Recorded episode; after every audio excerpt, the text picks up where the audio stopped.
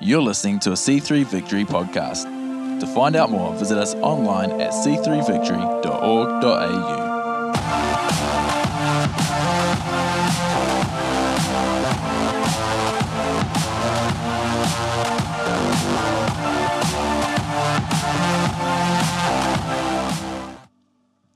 Well, for all of our visitors, uh, if you haven't met me, I've been uh, maybe been here the last couple of weeks and I haven't been here. My name is Nate. Uh, I'm one of the pastors here, uh, along with my wife Rach, who's, who's, out with our new little baby Oakley. Uh, we get the incredible privilege of being the lead pastors of Victory under incredible leadership of our senior ministers, pastors Keith and Janet. Um, and I have, a, I have a real sense that God wants to speak uh, to every person this morning. So even if you're visiting with us, I believe God wants to speak speak to you today. Uh, but if you are someone who is regular here, you're part of our community, uh, I just want to say how much uh, we love you guys. I appreciate you guys. You're, you, you, really, you are awesome. Uh, I so value those that are regular in our community. And um, without it, we have no community, right? A community is not found in an individual. Uh, it's found in everybody that gathers. Uh, so thank you for being here and for gathering together. We have been in the book of Philippians now, I believe this is the fifth week, and we are on an eight week journey uh, diving into the whole book that we might uh, get some revelation out of the complete context of the letter um, to the church in Philippi, written by Paul as he is sitting in prison.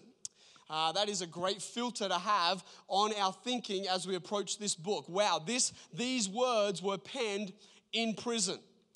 Um, we think we have difficulty in our lives sometimes, and then, and then we open up the book of Philippians or Ephesians or, or some of the other prison epistles that Paul wrote, and we read what he wrote out of the circumstance that he was in, and suddenly it helps bring a little bit of perspective into our world that, hang on, if Paul was able to praise when he was in prison, if, if Paul was able to still celebrate the goodness and the faithfulness of God, maybe my praise is not based on my circumstance, but my praise is based on my revelation.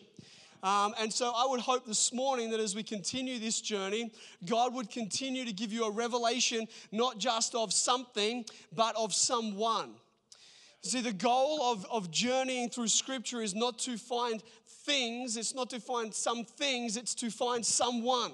It's to find Jesus. It's to find God. It's to find who He is because He is the same yesterday, today, and forever. He doesn't change. And even though our circumstances go up and down, we are able to celebrate, we are able to praise, and we are able to thank because God does not change. And so I pray this morning that you would find something of God as we journey through Philippians. Um, now, I want to I wanna take one moment just to let every man in the house know that we have an incredible men's night coming up um, on Thursday, the 21st of November. Uh, we are calling this one Mission Him Possible. Uh, just, you know, because I've got three kids now, I'm rocking the dad joke solid. And um, I'm going to embrace that. Uh, I no longer need to be uh, a cool 20 something year old. I can now be a true dad. I have three kids. Amen? All right? Dad jokes are on full flow this morning. We'll see. Uh, but, uh, you know, I've been stuck on a verse in Timothy um, where Paul says to Timothy, You know, I have one desire uh, at the moment that men would pray, that they would lift up holy hands, free of anger and controversy. And you know, there is something powerful when men gather together under the name of Jesus Christ, lifting up the King of Kings and the Lord of Lords. There is something powerful that occurs when men surrender to a God that is higher than they are. You know, we as men have a propensity to celebrate and to acclaim the self sufficient man. That is not something that the kingdom of God says we should do. The kingdom of God says that our strength is found in our surrender, that our willingness to acknowledge that we are not what it takes, but that we have what it takes in the Spirit of God. That there is power when we drop to a knee rather than rising with a fist. And I'm telling you, if men are willing to gather together for the sake of worship, for the sake of community, for the sake of encouraging each other, and for the sake of lifting up the name of Jesus over our city, I believe that we can begin to see uh, a groundswell that will release power and prayer over our city, releasing revival like we haven't seen before. Uh, and so, this is your pastor, uh, maybe not in, in your eyes, but maybe just in the role that I see myself playing putting out a request that the men of this house would consider coming together. Uh, that the men of this house would consider gathering and lifting up holy hands, praying and seeking God. Uh, so, Thursday, the 21st of November, we will have food and we will have fun and it will be a great night. But let's not uh, shy away from the fact that there is the significance of the kingdom of God in the midst of it at the same time. Uh, you can register for that online, uh, really just for catering purposes, uh, so that we can provide enough food for a hungry group of men. That would be great. So, in that time, hopefully, you found Philippians 3. Uh, we're going to kick off at verse 15, and we are reading from the NIV translation as we kind of have right through uh, this journey. All of us, then, who are mature, should take such a view of things. And if on some point you think differently, that too God will make clear to you. Only let us live up to what we have already attained. 17. Join together in following my example, brothers and sisters, and just as you have us as a model, keep your eyes on those who live as we do. For as I have often told you before, and now tell you again, even with tears, many live as enemies of the cross of Christ. Their destiny is destruction, their God is their stomach, and their glory is in their shame. Their mind is set on earthly things, but our citizenship is in heaven.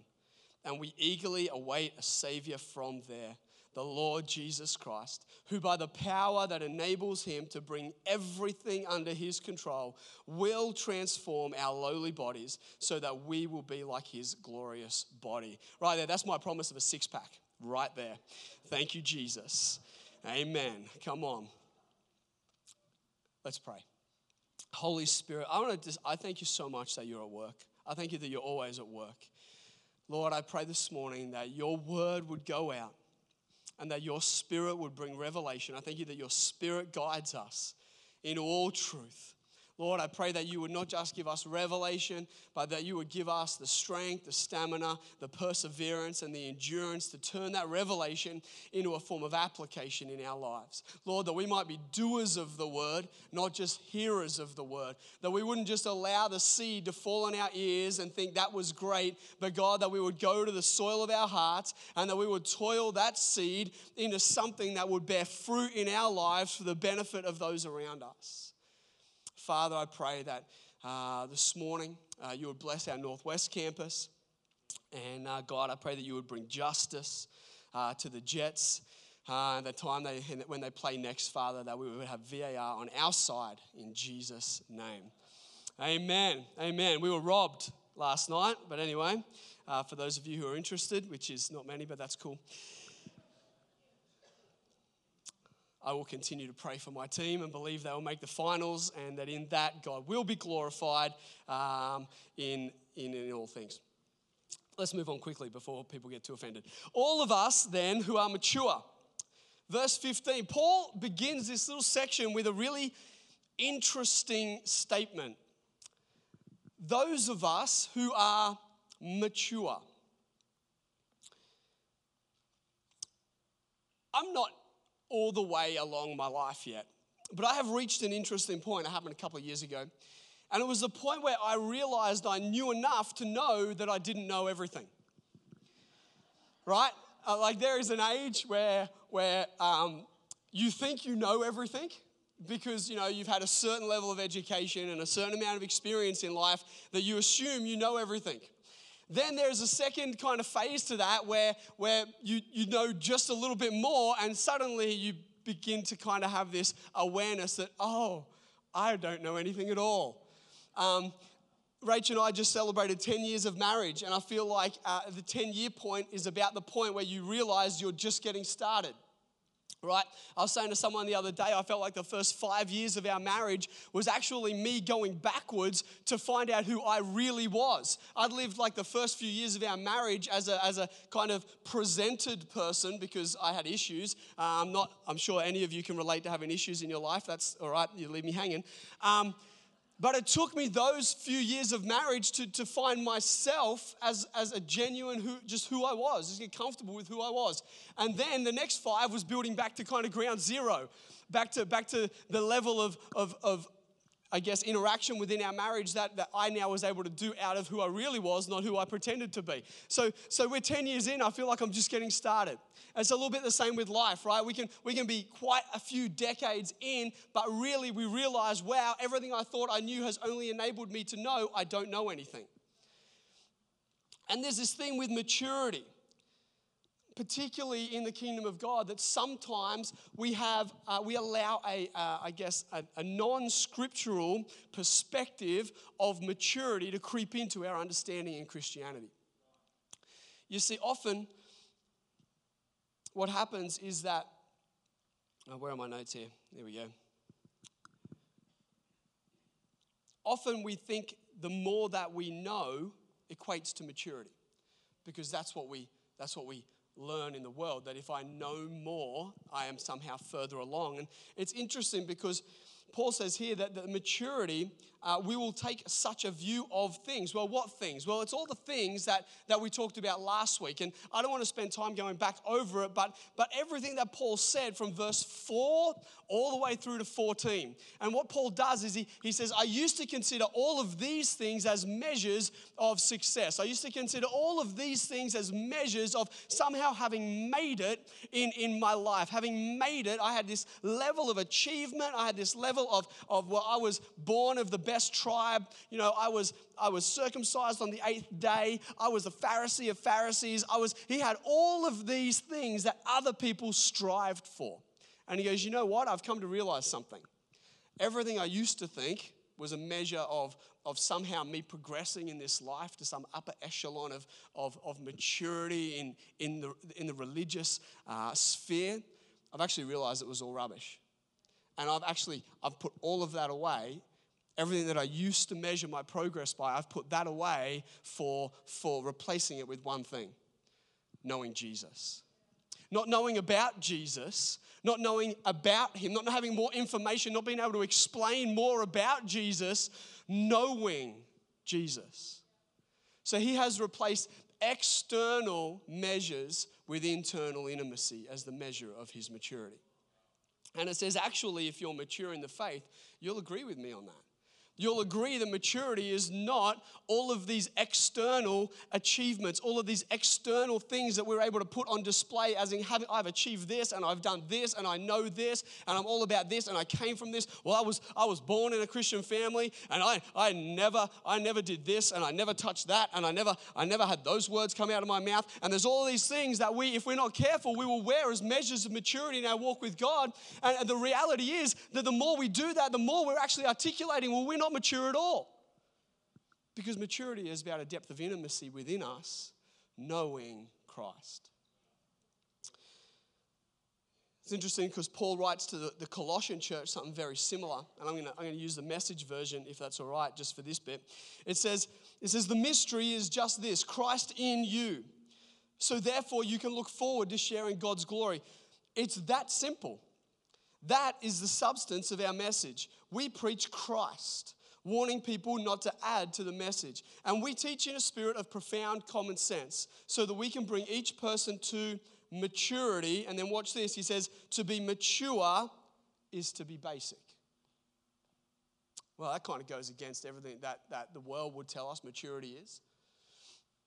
To be mature is to be basic. Christ, no more, no less. That's what I'm working so hard at day after day, year after year, doing my best with the energy that God so generously gives me. Paul has this understanding that to be mature is, is to have less. Less of the outside, more of one thing. That, that internal, real, genuine, authentic relationship with Jesus Christ.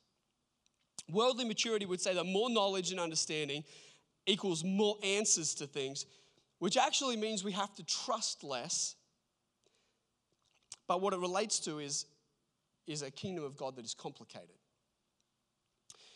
Have you ever learned so much in one subject that you could only explain something simple about that subject in a really complicated way? I um, I've been doing doing some study, and this is one of my textbooks. Um, it's been it's been really good, but I have found that the more I dig into that, the more I'm at risk of not being able to describe things of faith in a, in, in a beautiful, simple way anymore. Because I've learned all of these new ways of saying things that sound great. But I have to be careful because the kingdom of God has mystery in it. And the more that we think that we can explain the mystery, the more complicated our Christianity becomes. Because mystery is complicated. Right? Kingdom maturity, however, on the other hand, allows for the accommodation of mystery because knowledge is less crucial. We need less answers and we're able to have more trust. We become not more adult, we become more childlike. And so maturity is actually basic. So we need to be careful, and there is a little distinction I want to make here. The kingdom of God is not complicated, but the kingdom of God is complex. And when we, uh, when we talk about complexity, that's fine because there's mystery. Mystery is a complex thing. Our issue is when we try to explain all of the mystery like somehow we can. As long as we're okay with there being mystery, the complexity remains quite simple to us because simplicity is answered in the fact that there's mystery. But as soon as we try to put answer and explanation to every element of the mystery of the kingdom of God, suddenly our Christianity becomes very complicated. I don't know if you've ever tried, but to be able to explain everything that God does and everything that He doesn't do. That is a very complicated journey. But if we're not careful, we make that the measure of our maturity. Well, I can explain more now. Well, now I have the answers to this and that and this and that. So obviously, I'm more mature. We need to be careful. In fact, if you read the original language in here, Paul's actually having a bit of a tongue in cheek joke. It's like probably the closest thing he gets to being a little bit sarcastic. Not that he does in scripture, but he gets close here about those who think they're mature.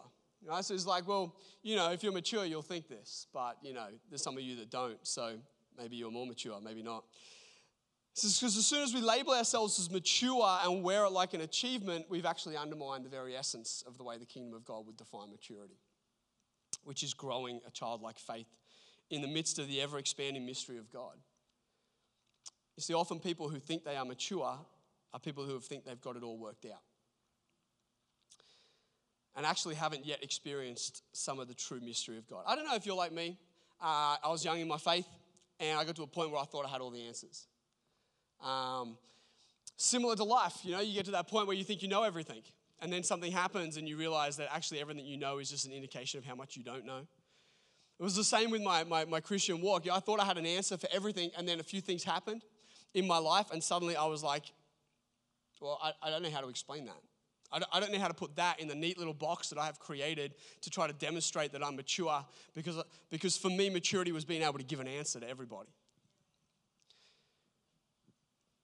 And I began to realize that, well, I need some space in my, my explanations. I, I need to make sure that I don't pretend that I can answer everybody's questions and everybody's experiences of God.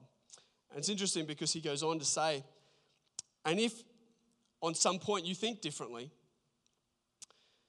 that too God will make clear to you. What do you do with disagreement in the kingdom of God? Just some light things this morning, by the way. Yeah, there's a Chinese proverb, I believe it's Chinese, uh, that talks about a kettle that is full cannot hold any more water. The thing with maturity, or an incorrect perspective of maturity, is that we become full. We have no longer created any space in our understanding of the kingdom of God for something that we can't explain. And so when somebody has a different experience to us, with an explanation that doesn't immediately line up with ours, we have no space except to disagree. Because when we think we have the answer, we become rigid, because that's my answer. And if someone else has a different experience or a different answer, what we have is, is a disagreement. You see, it follows on from Paul's perspective on maturity in that disagreement over things comes on the back of this rigid standpoint based on the assumption that your perspective alone is correct, that you know the answer, and that your answer is the whole answer. Someone once gave me a great piece of marriage advice, right? Uh, which was lose the argument, win the relationship. It took me a long time to work out what that meant in like real life, right? It's a great phrase. Um, but I had this habit of, of needing to be right. I don't know if anyone else relates in here. It's, it's very quiet this morning. You guys can, you know, respond if you relate to something I say. And, and so we would be in a, a, a, robust discussion in our marriage, and, um, and I would have to be right because I knew a part of my sense of self importance and self worth was based on the knowledge that I had established in life.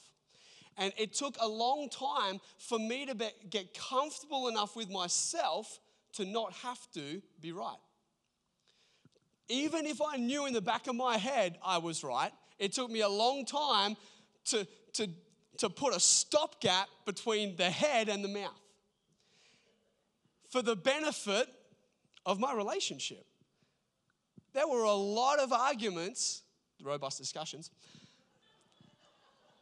that I fueled with the pretense of needing to just, but I know, but I know I'm right. It's, I just need, I can't not say it because then I'm agreeing with something I believe is wrong.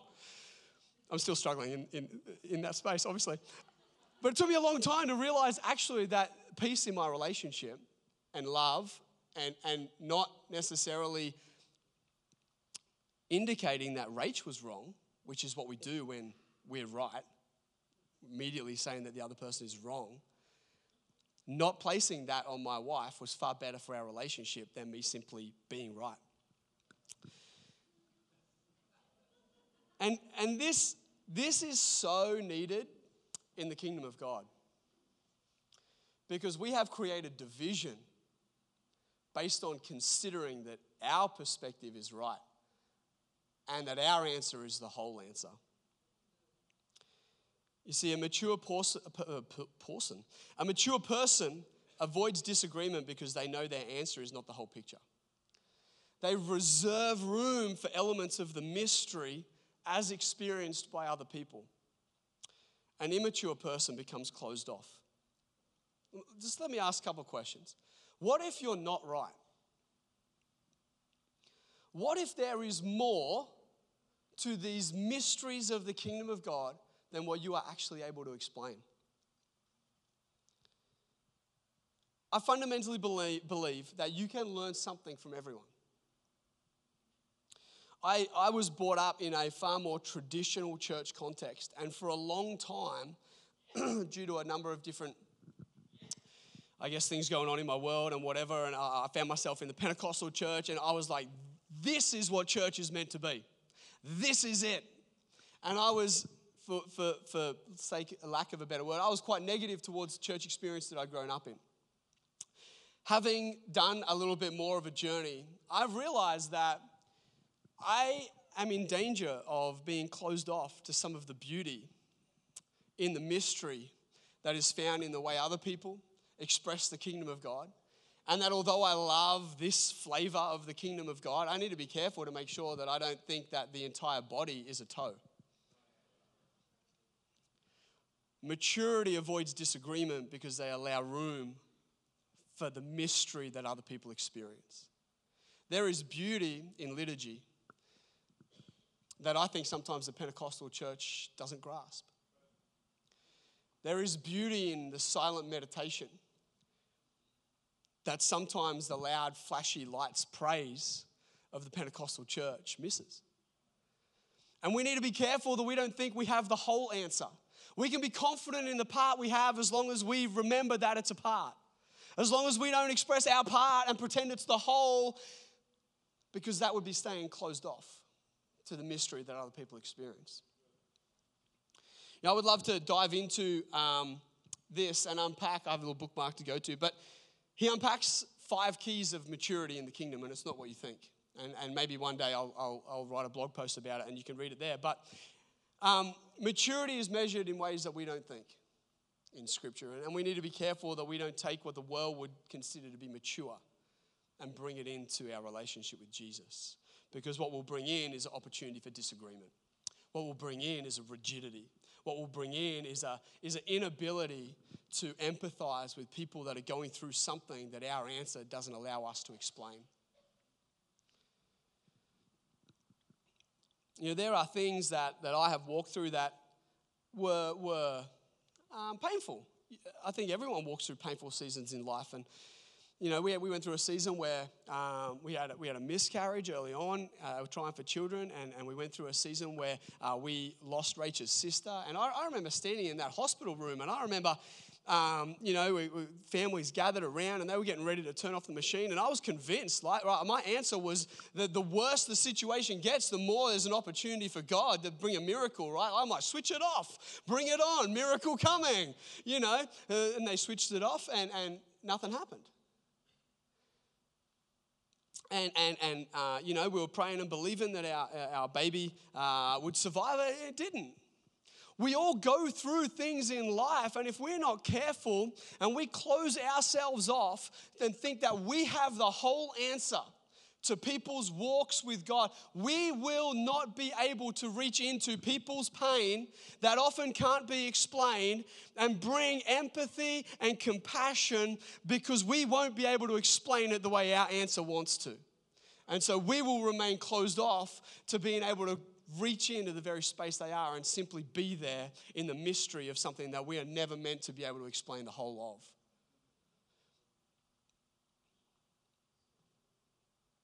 As a side note, I still don't have answers for those. But what I've learned in the mystery is that I don't need every answer. What I need is to know my God. Now, I know my God is faithful, I know He's good. And I don't always know how that's going to translate in every situation. And I think if we begin to think we do, again, we're going to close ourselves off to the way it doesn't sometimes in people's lives. Verse 16, we're in danger of not getting through this. Only let us live up to what we have already attained. It's all right, I'll go quickly now. Application is the pathway to progress. We can have all of the revelation that we want in the world, but if we do not turn revelation into application so that we might experience transformation, we will stay stuck in the last place that we applied revelation. Some of us have had revelation after revelation after revelation after revelation, and we wonder, why am I still so stuck when I feel like I've had all this revelation?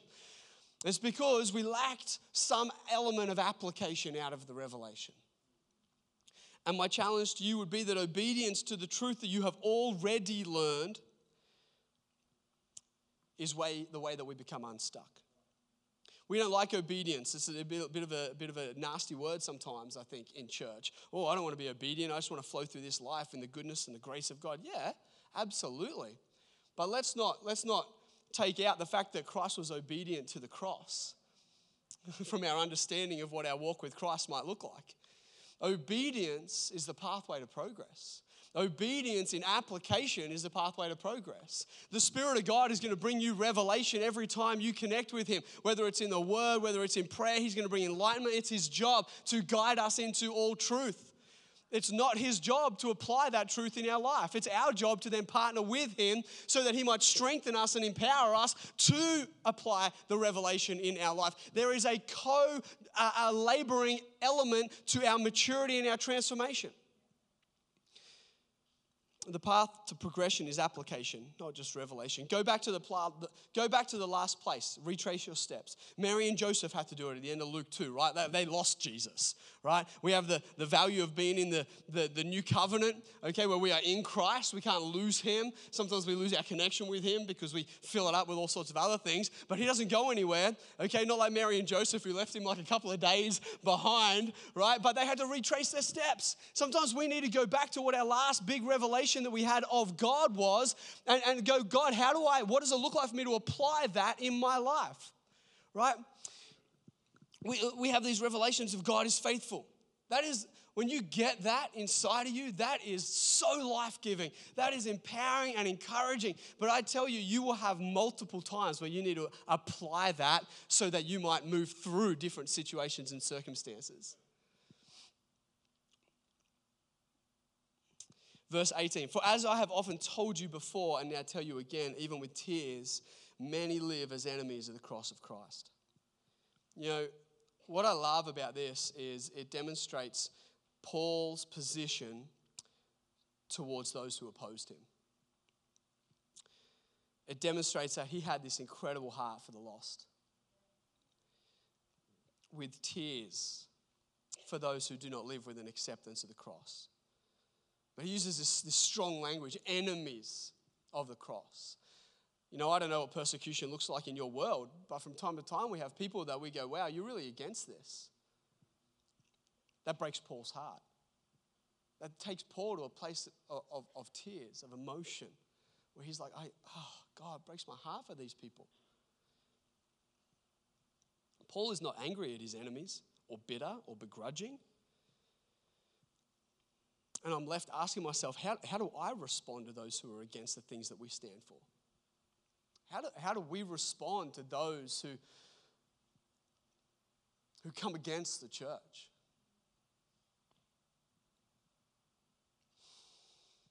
You know, he describes those of this world in such a way that he then goes on to contrast that for those that have accepted Christ.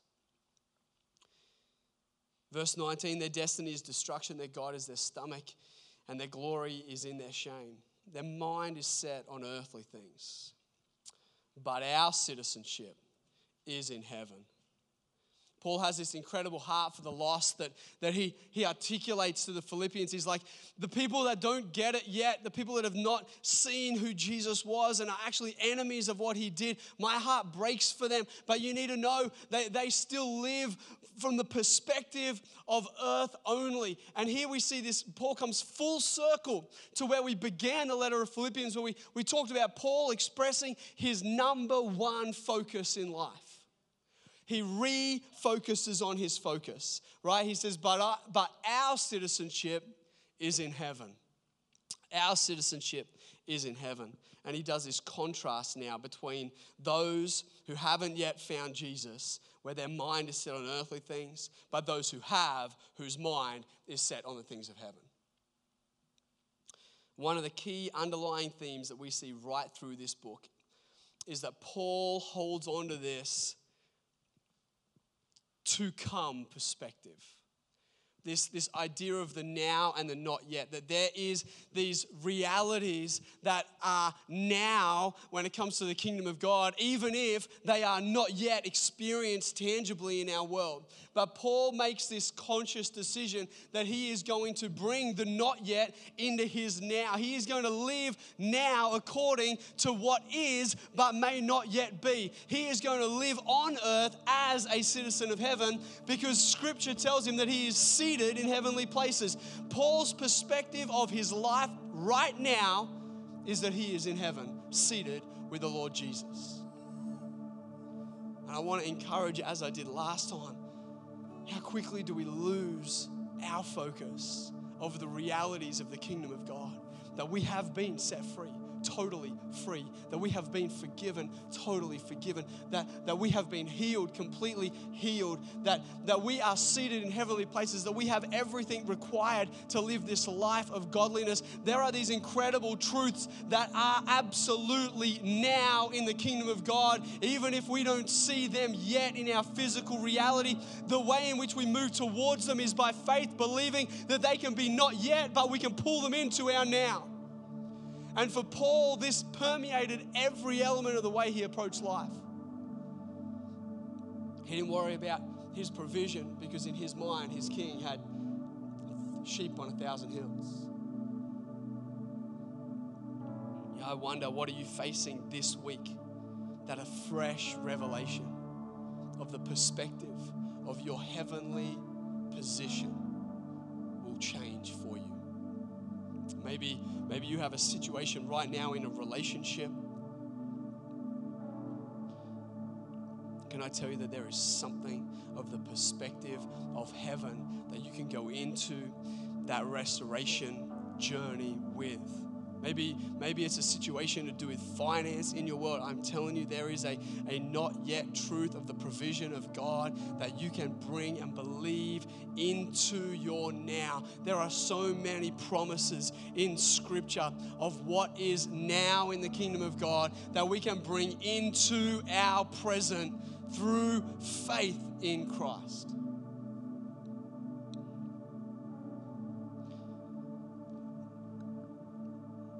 How real is the not yet in your now? How real is the forgiveness of God in your world right now? How real is the freedom from guilt in your world right now? Because I tell you, in God's eyes, you are righteous. You have been cleansed. You are completely clean. He sees you as not guilty.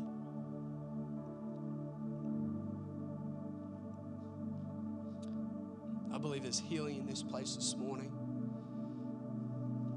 There's freedom in this place this morning.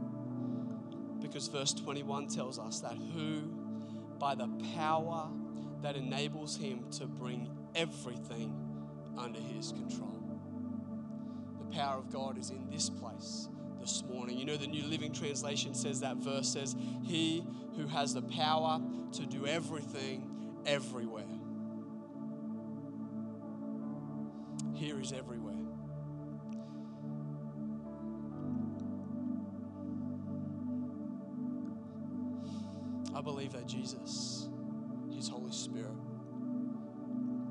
To bring fresh revelation to some people this morning about something of their not yet that they need right now in their now. And I've asked the band, just we're going to go into a song. I'm going to get everyone to just stand. And if you need something of the Holy Spirit to bring a fresh revelation of something that is in the not yet, that you need in your now, right now. There, there is something in your world right now, and you're like, I need, I need that promise to become a reality. I need that truth that I read about. I need that right now in my now. I just want you to reach out. I want you to reach out to God like you are really reaching out for something this morning. I'm telling you. Thanks for joining us for the C3 Victory podcast. We would love to see you at one of our services. To find out more, visit us online at c3victory.org.au or check us out on Facebook or Instagram.